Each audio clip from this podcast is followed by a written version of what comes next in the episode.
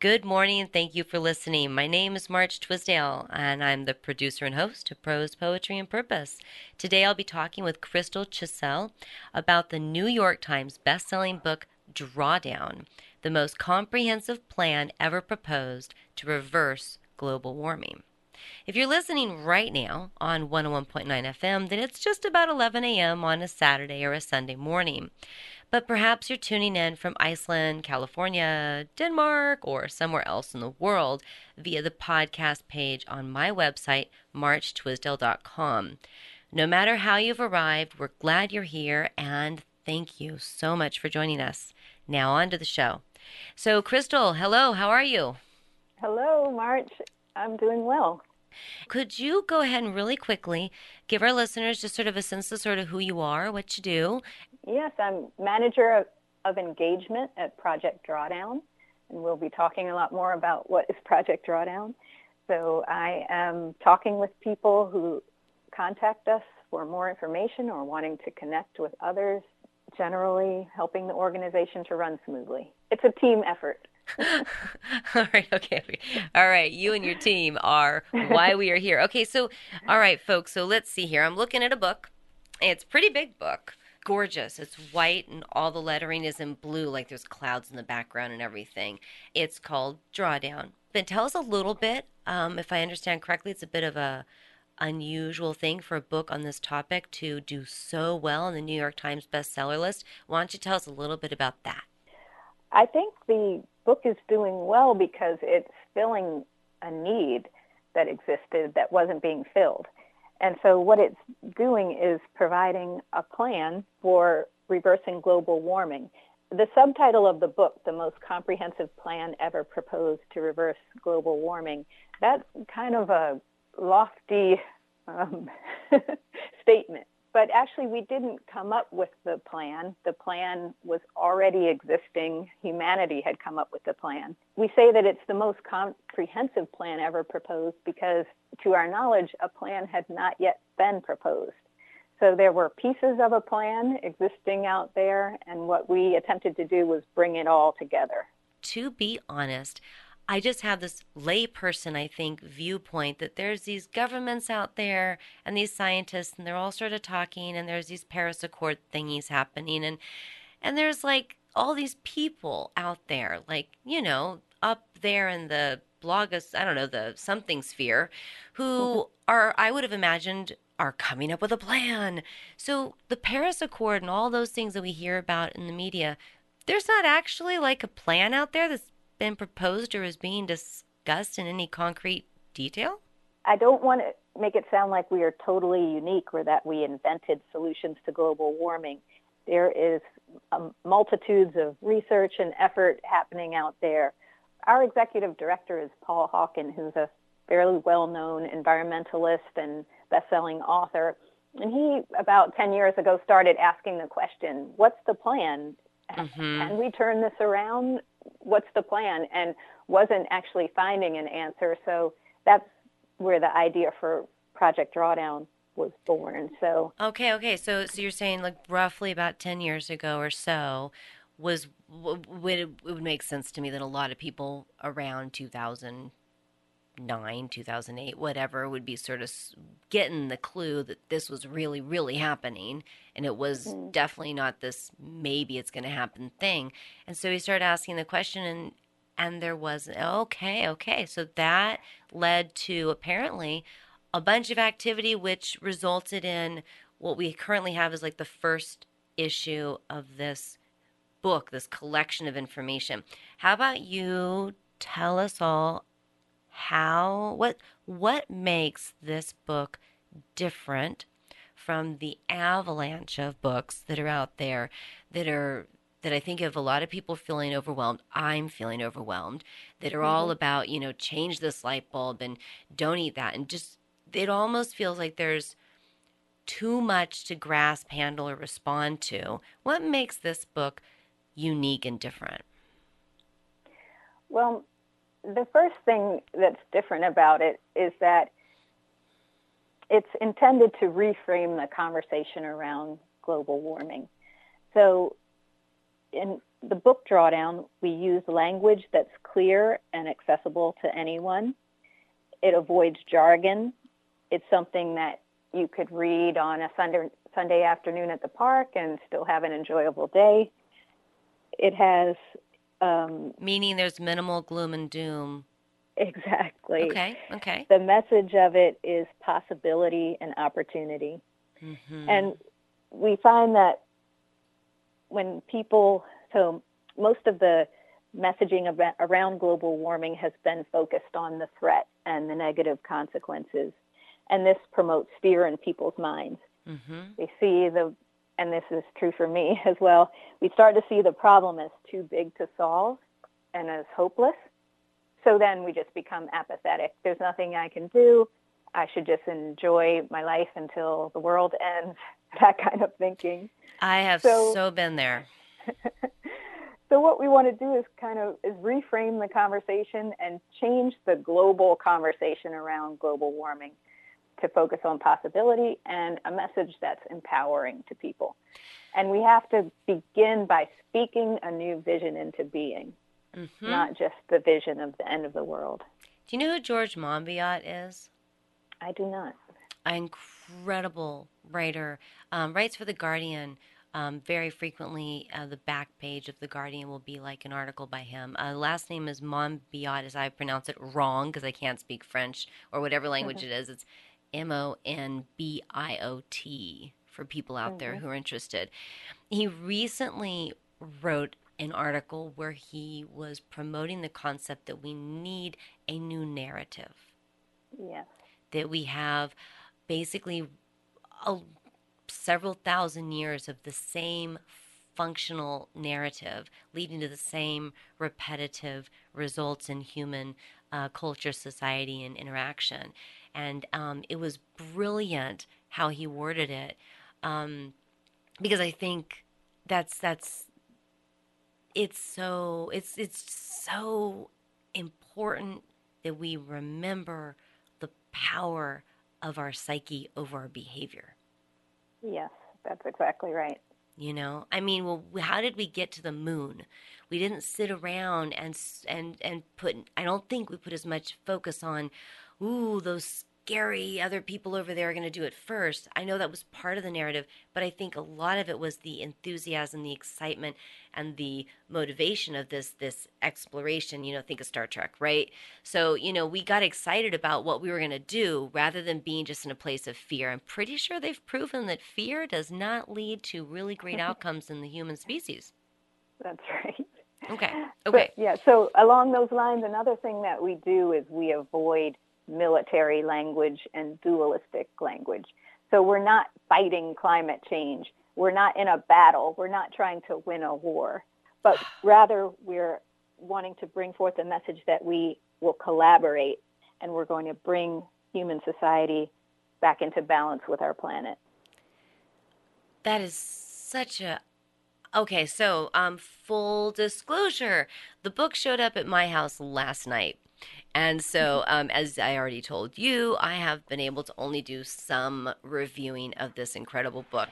I will be sitting around very soon this weekend flipping through this huge book. So, I want to describe it a little bit to everyone out there who's listening right now. You're going to hear the pages flipping. Um, so, there are a lot of photos in this book. It is large. It is, um, oh goodness, um, like a cookbook large size as far as, um, what, like 12 inches by 8 inches or something. But when you you know when you hold the book up to the edge and you can see the the the edge of all the pages, lots of greens and blues and colors in here because there's so many photos. And so it, it makes it feel good. The images, did you, you guys intentionally made these feel good images, right? Yes, these were very carefully curated images. Right. Right, right, right. So I'm looking at a, a picture of um, someone in a really funky, interesting new age um, automobile, and then suddenly there's a beautiful sea lion looking at you, and then there's goats sitting around eating, you know, the weeds or whatever. I mean, yeah. So, so I get it. It doesn't look like a scary gloom and doom book, and um, I also like it that there's, um, you know, people when you get a book and it's got like little sections of the page that regularly will produce some information or a statistic and you know well so there's like um what is this what's going on with this ranking and results by 2050 number 61 number 31 tell us a little mm-hmm. bit about what that is okay well um, i love to answer that question but i think i should put that in context and give yes. you a little bit more background yeah about yeah yeah, yeah. Project please do Drawdown. please do Yes. Okay, first I want to start by defining the word drawdown. Mm-hmm. And so the, we're using the word drawdown in the context of climate, and we define it as the point in time at which concentrations of greenhouse gases in the atmosphere peaks and begins to decline on a year to year basis. So that's what drawdown means, and it really gets at the aim of reversing global warming. Mm-hmm. And one of the chief aims of Project Drawdown is to name the goal of drawdown mm-hmm. as the mm-hmm. only goal that makes sense for humanity. So we want to establish drawdown as a key goal for humanity and encourage action by individuals and communities, businesses, governments, everyone toward reversing global warming rather than just mitigating or slowing or stabilizing emissions. There was a movie that came out recently. I think it's called Arrival. Yes. Okay. And people are familiar with the trope, so to speak, of the aliens show up and suddenly human beings all over the planet forget their national differences and we all unite against mm-hmm. this common foe or whatever. And of course, that's all war language. But so fundamentally, there's a, a level of carbon in the atmosphere that will not allow us to continue to thrive or even survive. Is that oh, true? Oh. Well, actually, what it is is that the the greenhouse gases in the atmosphere, carbon is one of them, methane is one of them, nitrous oxide. When they when these rise into the atmosphere, they create what's called the greenhouse effect, what's known as the greenhouse effect. And so, having this layer of these gases once the sun's energy comes onto the planet and is warming, once that's reflected back up off the earth, it traps these it's trapped the heat is trapped within our atmosphere by right. greenhouse gases. Right. So that so it's it's not necessarily the carbon itself that's harmful, but it's this greenhouse effect. Right. So what what drawdown is essentially trying to sort of say in a way is we don't need aliens to show up in ships with a bunch of, you know, lasers. We've already got that one identifiable thing that we all need to unite together in order to deal with and it is those level of emissions or the result you explained it better than i did. You said basically there's this peak and we want to we want to start to draw down from it.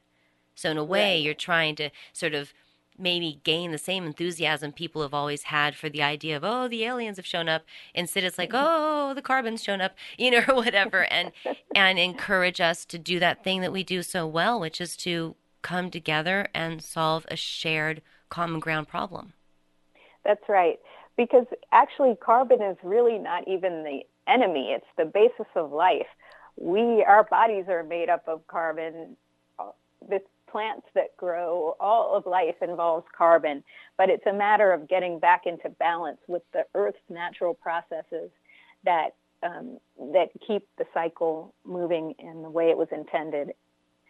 That's what we're aiming for. I love that. I love that. Okay, so tell us. So we have a sense of sort of how this idea got started. Mm-hmm. Tell us a little bit more about um, what you guys discovered in the past 10 years from question well, and, to and answer. Actually, well, actually, the idea, the seed of the idea started 10 years ago, but then Project Drawdown um, got off the ground in 2014. Okay. So it's been over the course of two years that we brought together this coalition of researchers, policymakers, business leaders, activists, to research and assemble and model the best available inf- information on solutions to global warming. So what we did was we had um, a team of 65 researchers from around the world, from 22 countries on six continents, and they created um, models for each of the solutions that are uh, featured in the book. So we identified the most impactful solutions based on scientific literature um, that's available. And then from that initial search, narrowed it down to which ones had the most impact to reduce carbon emissions. So that's what the numbers are. When it says number 28 up here and it says number 7 and all that.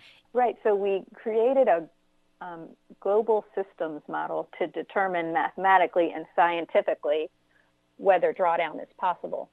And then, based on the research, the models showed the potential of each solution to reduce carbon dioxide or or to sequester carbon dioxide or the carbon dioxide equivalent, so greenhouse gases in general. Right, right. And um, based on those re- modeling results, we did rank the solutions for their potential to reduce emissions. Oh, so it's not just like these top 100 are all equally effective. There's actually like, here's really probably the number one if you're looking for specific, the most bang for your buck, you know, the most impact for your effort, then they're actually ranked.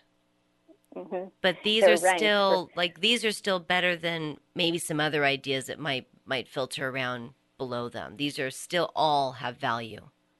Yes, in fact, March, what's very important to remember is that we can't just do the top 10 solutions or the top 20.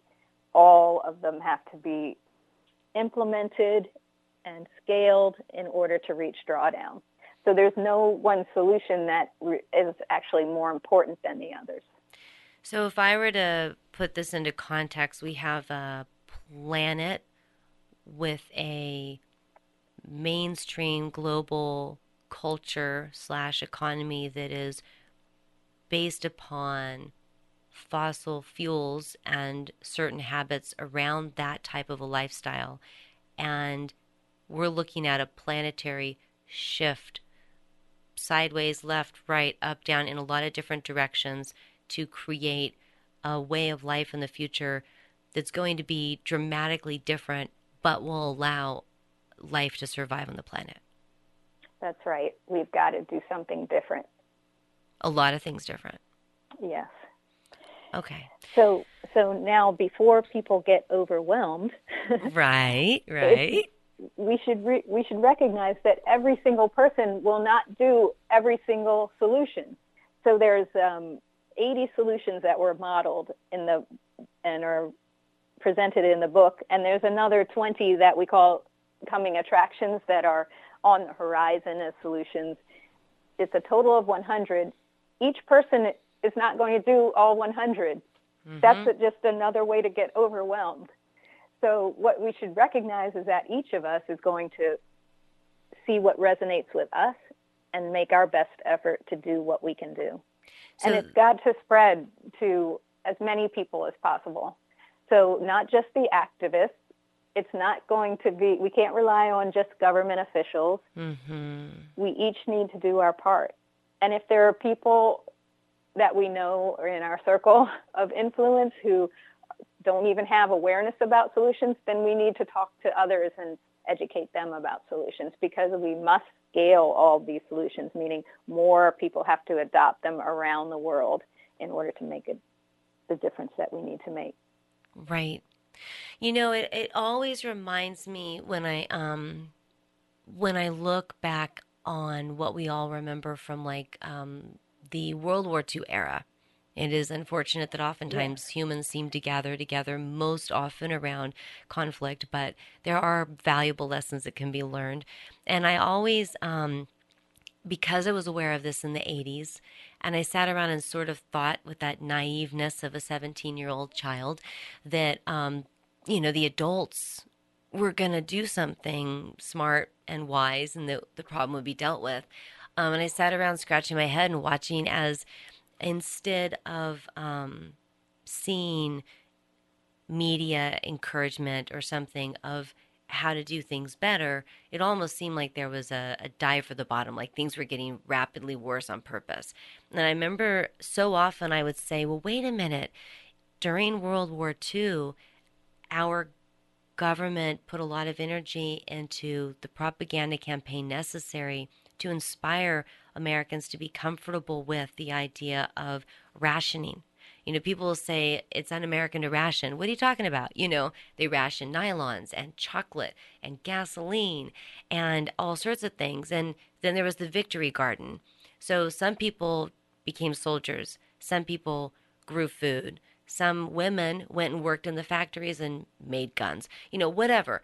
But the thing is that everyone had a sense that we were all in this together working on a common goal. Right now, do you have a sense on planet Earth of where that is might that same messaging might be coming from above and beyond the book? Do you have, is there a because so many people in this book obviously must have the pulse of of the as you said, you know, the corporate world, the scientific world, the government world. Is there where out there are people coming up with the idea of okay, let's promote this brilliant idea of everyone coming together and get the enthusiasm going? I think that the idea is out there people are working in their their circles and their communities um, and making the effort. But what we're hoping is that is to promote more collaboration around the world on implementing solutions. You guys connected with um, Northwest Earth Institute, the Eco Challenge that's going on right now. I mean, some people are picking up on this a little late, but last week I was talking to David Masek, so I mean, I went online. There's all these. There's thousands and thousands of people doing the Eco Challenge right now. Um, what's what's your angle on that?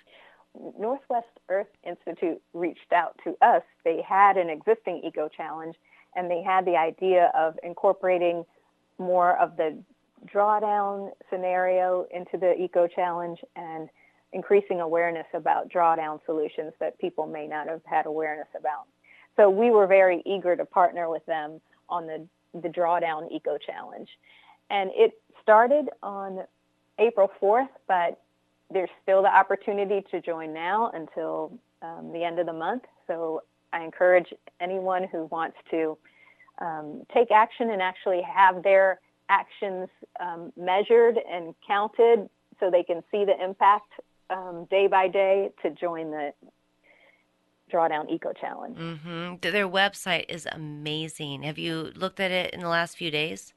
Yes, I have. I'm participating and checking in daily. So which so so okay so so folks if you go to um nwei.org I believe that is their website and you go look for the eco challenge they have these I've been promoting it all over Facebook, so I'm super excited. There's beautiful pictures that go along with like each of I think six categories. There's materials, there's land use, and so it, basically this isn't like you said. No one's going to do everything.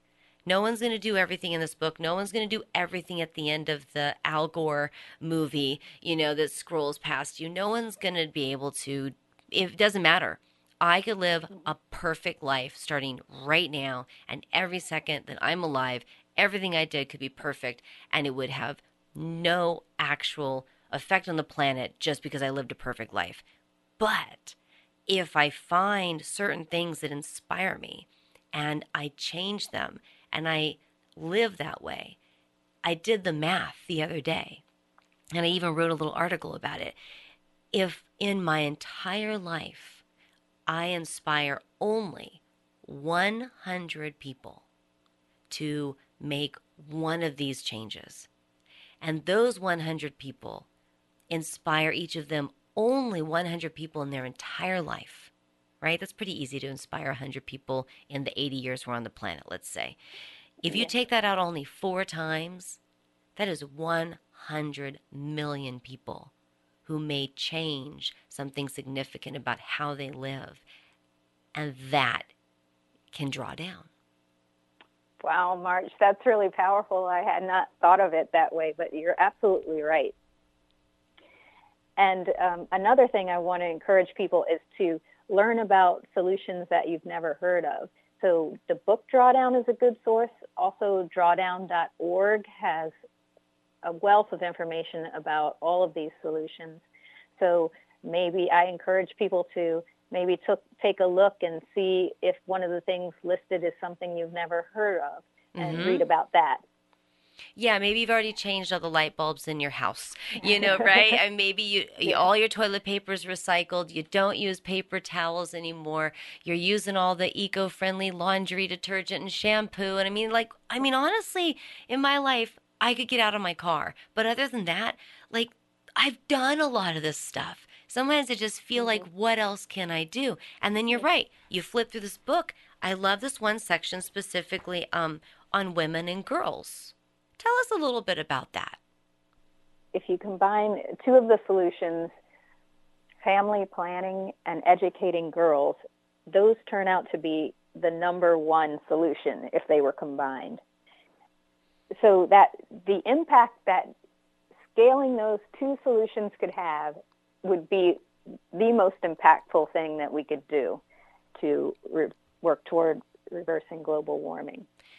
So when we have when people who say, "Okay, I've got my job, I'm commuting, I've got my kids, I'm super busy, and I I'm not going to leave my job. I'm not going to stop taking that ferry from the island to Seattle or I'm not going to whatever."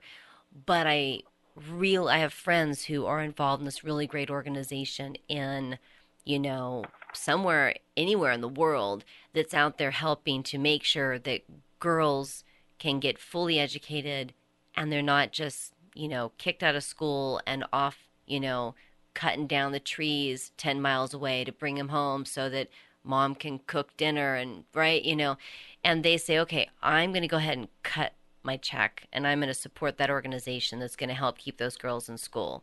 That person is doing something that is truly valuable. That's exactly right. In fact, that was something that I personally took on as um, as a contribution. I had a friend who had been telling me about um, a girls' school in um, in Kenya, and um, and they were the school was raising money to educate girls who wouldn't otherwise have the opportunity to attend school and I had thought that was a great idea. Um, at some, one day, I'm going to send in a donation. But then once I realized that not only was I going to help individual girls, but I was also going to contribute to reversing global warming through that donation, that's when I started to up my donations and really make a point to take that on as a solution that I could advance. Mm-hmm. Right. Right. You got you realize it was more bang for your buck and so you're more motivated mm-hmm. to send more bucks. That's right. so um, and the bottom line on those two solutions, family planning and educating girls, is that it's slowing the growth of the human population, and that in turn is reducing the amount of human generated um, emissions. Mm-hmm. So when girls have the chance to go to school and stay in school, they become empowered to have the freedom to make choices about when they want to start a family, mm-hmm. um, the size of their family, and that's what, where the impact comes from. Right. Now, another, mm-hmm. No, go ahead. Well, another area where I saw that I could make a difference which I hadn't considered before we saw the results from um, our research was just in the in food how I use my how I what I choose to eat, um, how much I choose to buy, where I buy it from. All of these have an impact um, on emissions. So food waste, reduced food waste is ranked number three among our solutions. So just by taking more care to eat what I buy, not buy too much, um, is making a contribution. So, and I hadn't realized that before. Hmm. Hmm. Right.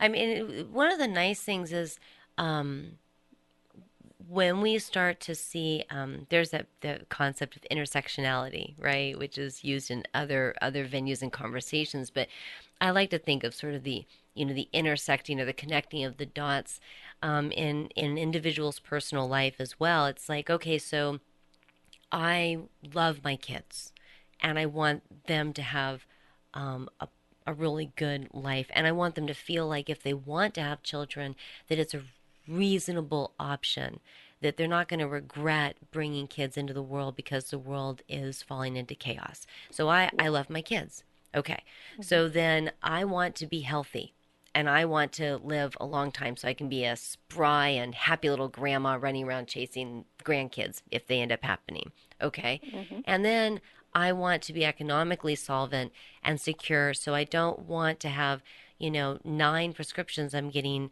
at the, you know, pharmacist every single week because my body's in horrible shape because I'm eating really bad food. Okay. So those three things right there, if you link in, oh, and I want to support my local farmers because if I'm buying produce from them, it's not being shipped with fossil fuels from 500 miles away, blah, you know, and it all starts to come back in together. And if we have enough breathing room and time or guidance from a book or a radio show or someone who comes along and points these things out to us, we start to realize my love for my kids, my desire to feel good, save money on medical bills, food tastes better, help out my community farmer, and draw down. Those things all happen by what I put on my plate in the morning. Right.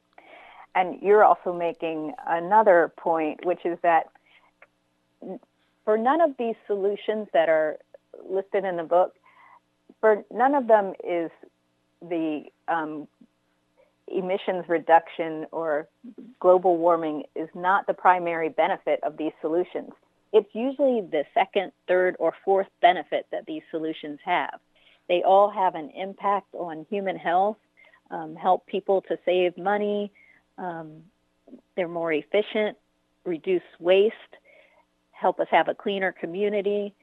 They all have uh, many more benefits than just the greenhouse gas emissions reduction. I love that.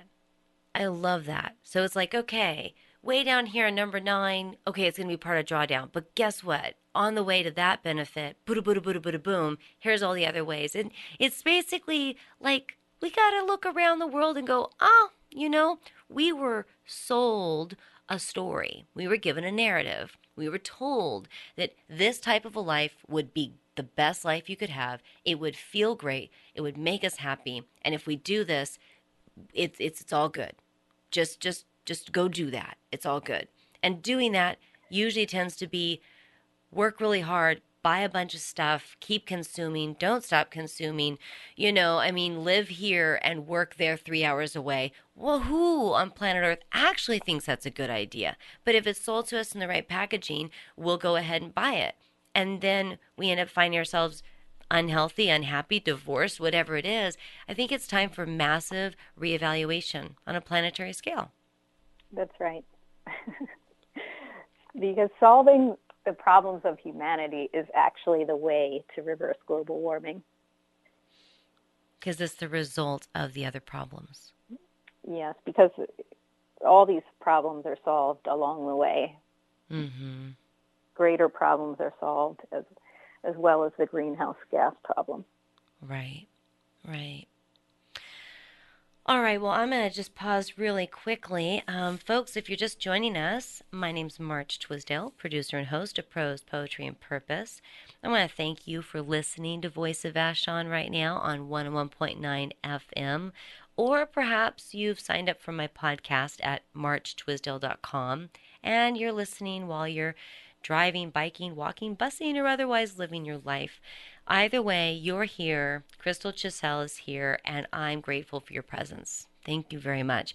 We are talking about all sorts of cool stuff, which has come up by reviewing this book called Drawdown. And um, so some people, some I get a lot of people actually who will catch half the show on the way to work or half the show on the way back. So if you could really quickly, again, Crystal, just remind folks of sort of what Drawdown is, the book and the concept, and then we're going to go into a few other areas. Okay, um, so the book Drawdown is the result of an ongoing research project called Project Drawdown, where we're determining if it's possible and financially feasible to achieve drawdown within the next 30 years. Right, 2050. Okay, so so at the top right, of many of the pages, not all of them, because there's some beautiful photos in here. On the top right, it says ranking and results by 250. You've got a number up there. It'll talk about because I don't. You you got to help people understand this. I understand that um, you minimized jargon and you made it really um, easy for people to understand, but I don't know what a gigaton is. So you got like um, it says 59.6 gigatons reduced CO2 and then on the right it says inappropriate to monetize a human right. So what exactly for the person just flipping through what is it that's supposed to be up there in those little informational corners what are we getting there well what it's showing is the amount of carbon dioxide or carbon dioxide equivalent that is either um, not sent up into the atmosphere or is brought down from the atmosphere by the solution. And a gigaton is one is the equivalent of one billion metric tons of carbon dioxide. A so billion? Kind of, a billion with a B like baby. That's right. So the prefix giga means one billion. Huh. So a gigaton is one billion metric tons. It's All kind right. of a hard concept to visualize. It's not. Like and how do we do tonnage for gases again? So, so I know basic science here. Just sort of catch us up here, because I'm I have these vague impressions, but I don't really understand this. So, how do they measure the the weight? And when you say CO two, it basically CO two is being used to describe the multiple gases that contribute to the greenhouse effect. Yes. Okay, okay, got it. So so how exactly does this get measured again? How can I visualize it? I'm a visual person. Help me see this. I think that one visualization that's been used is that um, one gigaton is the equivalent of 400 Olympic-sized swimming pools. Okay. So that's the only visualization I know to throw out there, but it is kind of a hard um, concept to visualize because the numbers are so big and there's okay. not, yeah. Yeah. All right. Okay, cool. It's not something we encounter in everyday life. So it says but, ranking and results by 2050, and this is a number seven. And it says uh, women and girls family planning. And then it says inappropriate to monetize a human right. What does that well, mean? Well. Yeah, so for that solution, um, there's not really a way to uh, that we could calculate the net cost or savings of that solution. But on other solutions, you will see what we've calculated um, based on our research to be the net cost to implement the solution as well as the net savings. Okay, so we've got over page, a 30 year period. Right, so on page, and this is just 30 years. So, wow, so you're basically talking from 2020 to 2050, as in, like, hello world, wake up, notice this, and let's get rolling by 2020 is the idea. And here's what we can achieve in 30 years. That's actually really nice, the concept of what can we achieve in 30 years. If we look at the past century, there are a lot of things that were were achieved as goals over 10 years 20 years 30 years i mean it's in a way it's like you're almost um, making it um, it, it, it's taking away that sensation of overwhelm thousands of years you know and it's making it more like a like a holdable um, object if that makes any sense at all yes putting a, a boundary around it mm-hmm. That's a good way to put it. So, so what this is saying is that um, if we were to sort of follow through on this this little presented plan around bike infrastructure, there's a potential for three two point three one gigatons, okay, of reduced CO2, but also, as you said, multiple benefits along the way to the drawdown benefit is 400.5 billion in net savings. So, right. So, so the, yeah, go ahead. The, uh, so that the net savings is in comparison to what would typically be spent on transportation. Oh, so over 30 years, and this is globally? Globally, yes. Okay, so globally, 30 years, and you're going to save all that by having a bunch of people, right, basically turn the food that they ate into energy and hop on a bike. That's right. So, what we have in the book for each solution is this a small statement about the impact after the description of the solution. So, for bike infrastructure, in 2014, 5.5% of urban trips around the world were completed by bicycle. And in some cities, bicycle mode share was over 20%. So in our modeling, we assume a rise from 5.5% to 7.5% of urban trips globally by 2050. That's, That's a really small rise. And that would displace 2.2 trillion passenger miles traveled by conventional modes of transportation. And that's where the, we avoid the um, 2.3 gigatons of emissions and also where the savings comes from. One of the things that I'm really starting to get, and I'm really appreciating this book more and more, is that human beings have sort of an instinct to be wary of or distrusting of the pie in the sky, um, mm. promises that are too big to be kept, or things that are like they're so idealistic that they're impossible to achieve. You know, in the back of someone's mind, they can be like, oh, well, yeah, if everyone started riding a bike, blah, blah, blah, but that isn't going to happen. I mean, how often have we heard the term, but that isn't going to happen? That, that comes up in our brains a lot. And I like that this one specific piece is saying if we only increase by this teeny, teeny, tiny amount, look at the cumulative effects. It's more realistic, I think, in my mind, to say, can we have a 2% increase than to say 50%, you know, or something. And I think that's part of where people, I don't know about everyone out there listening right now, but, you know, if you don't think it's achievable, you're not going to want to even try.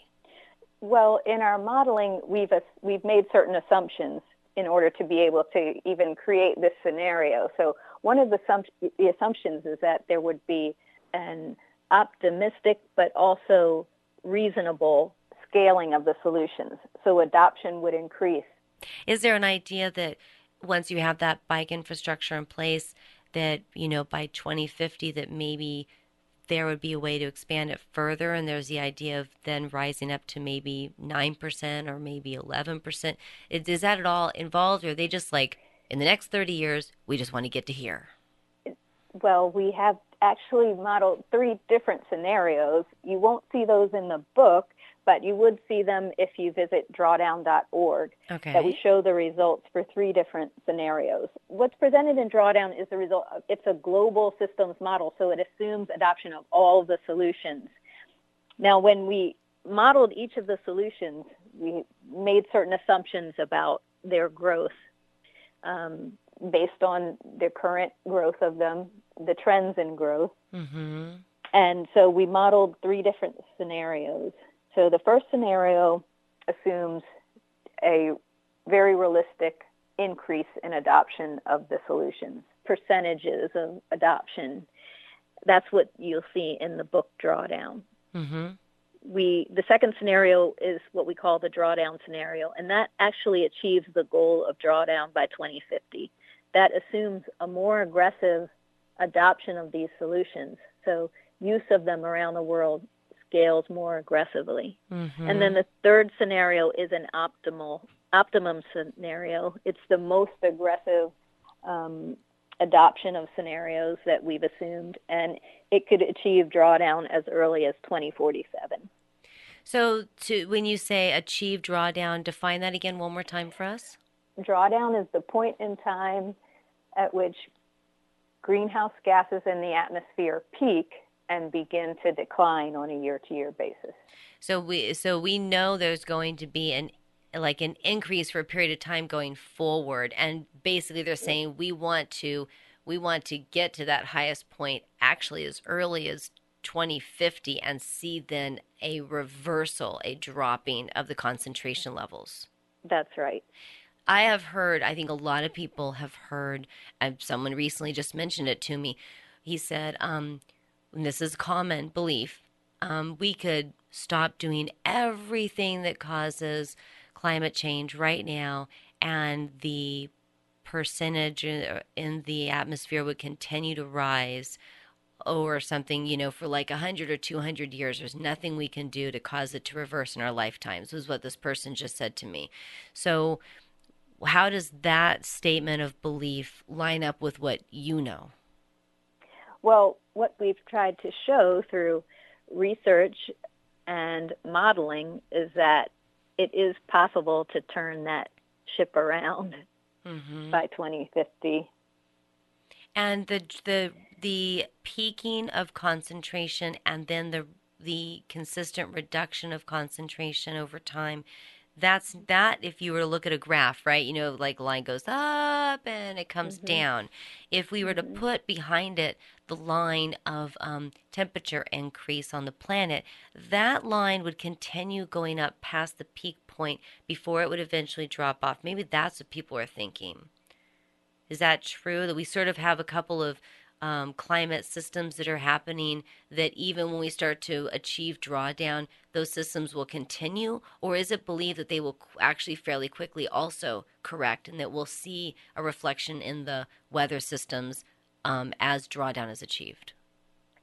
I can't answer that question, March. Oh, we don't know? Okay, sorry. is that not addressed in the book or it's just not something you personally know? Um, it's not addressed in the book because we didn't do climate modeling. Okay, okay, We're okay, only okay. doing modeling of the potential effect of these solutions. I have this like, okay, you, how do I say this? A few minutes ago, when you were in the middle of of describing something about how this collection of gathered knowledge um, is intended to really serve as a in a way as a workbook almost not a workbook like where you're filling out things but but it's it's an actionable book. This is a a do something with me book. And the first thought i had was okay so how many politicians have this book in their hands? Or maybe rather than wasting a bunch of paper because they don't have much time to read how is it going with the presentations to um, people who are in positions of political regulatory power in the world, in this country in particular as well. Um, what's the interface been like between Drawdown and those folks? Well, Project Drawdown itself is not, we are not lobbyists or advocates, um, but we do, the feedback that we've been getting is that people are taking up this framework and presenting it um, to their elected officials. Um, we have had been contacted by several local governments and um, counties who want to implement the drawdown framework into their local climate action plans. Right, um, right. So, okay. So, and it's really hard for us to know the full impact that we're having because people are taking it up, embracing it, and promoting it in their local areas. They're holding study groups. They're giving talks to people in their communities. They're telling their local officials about it. They're creating art about it, exhibits about it.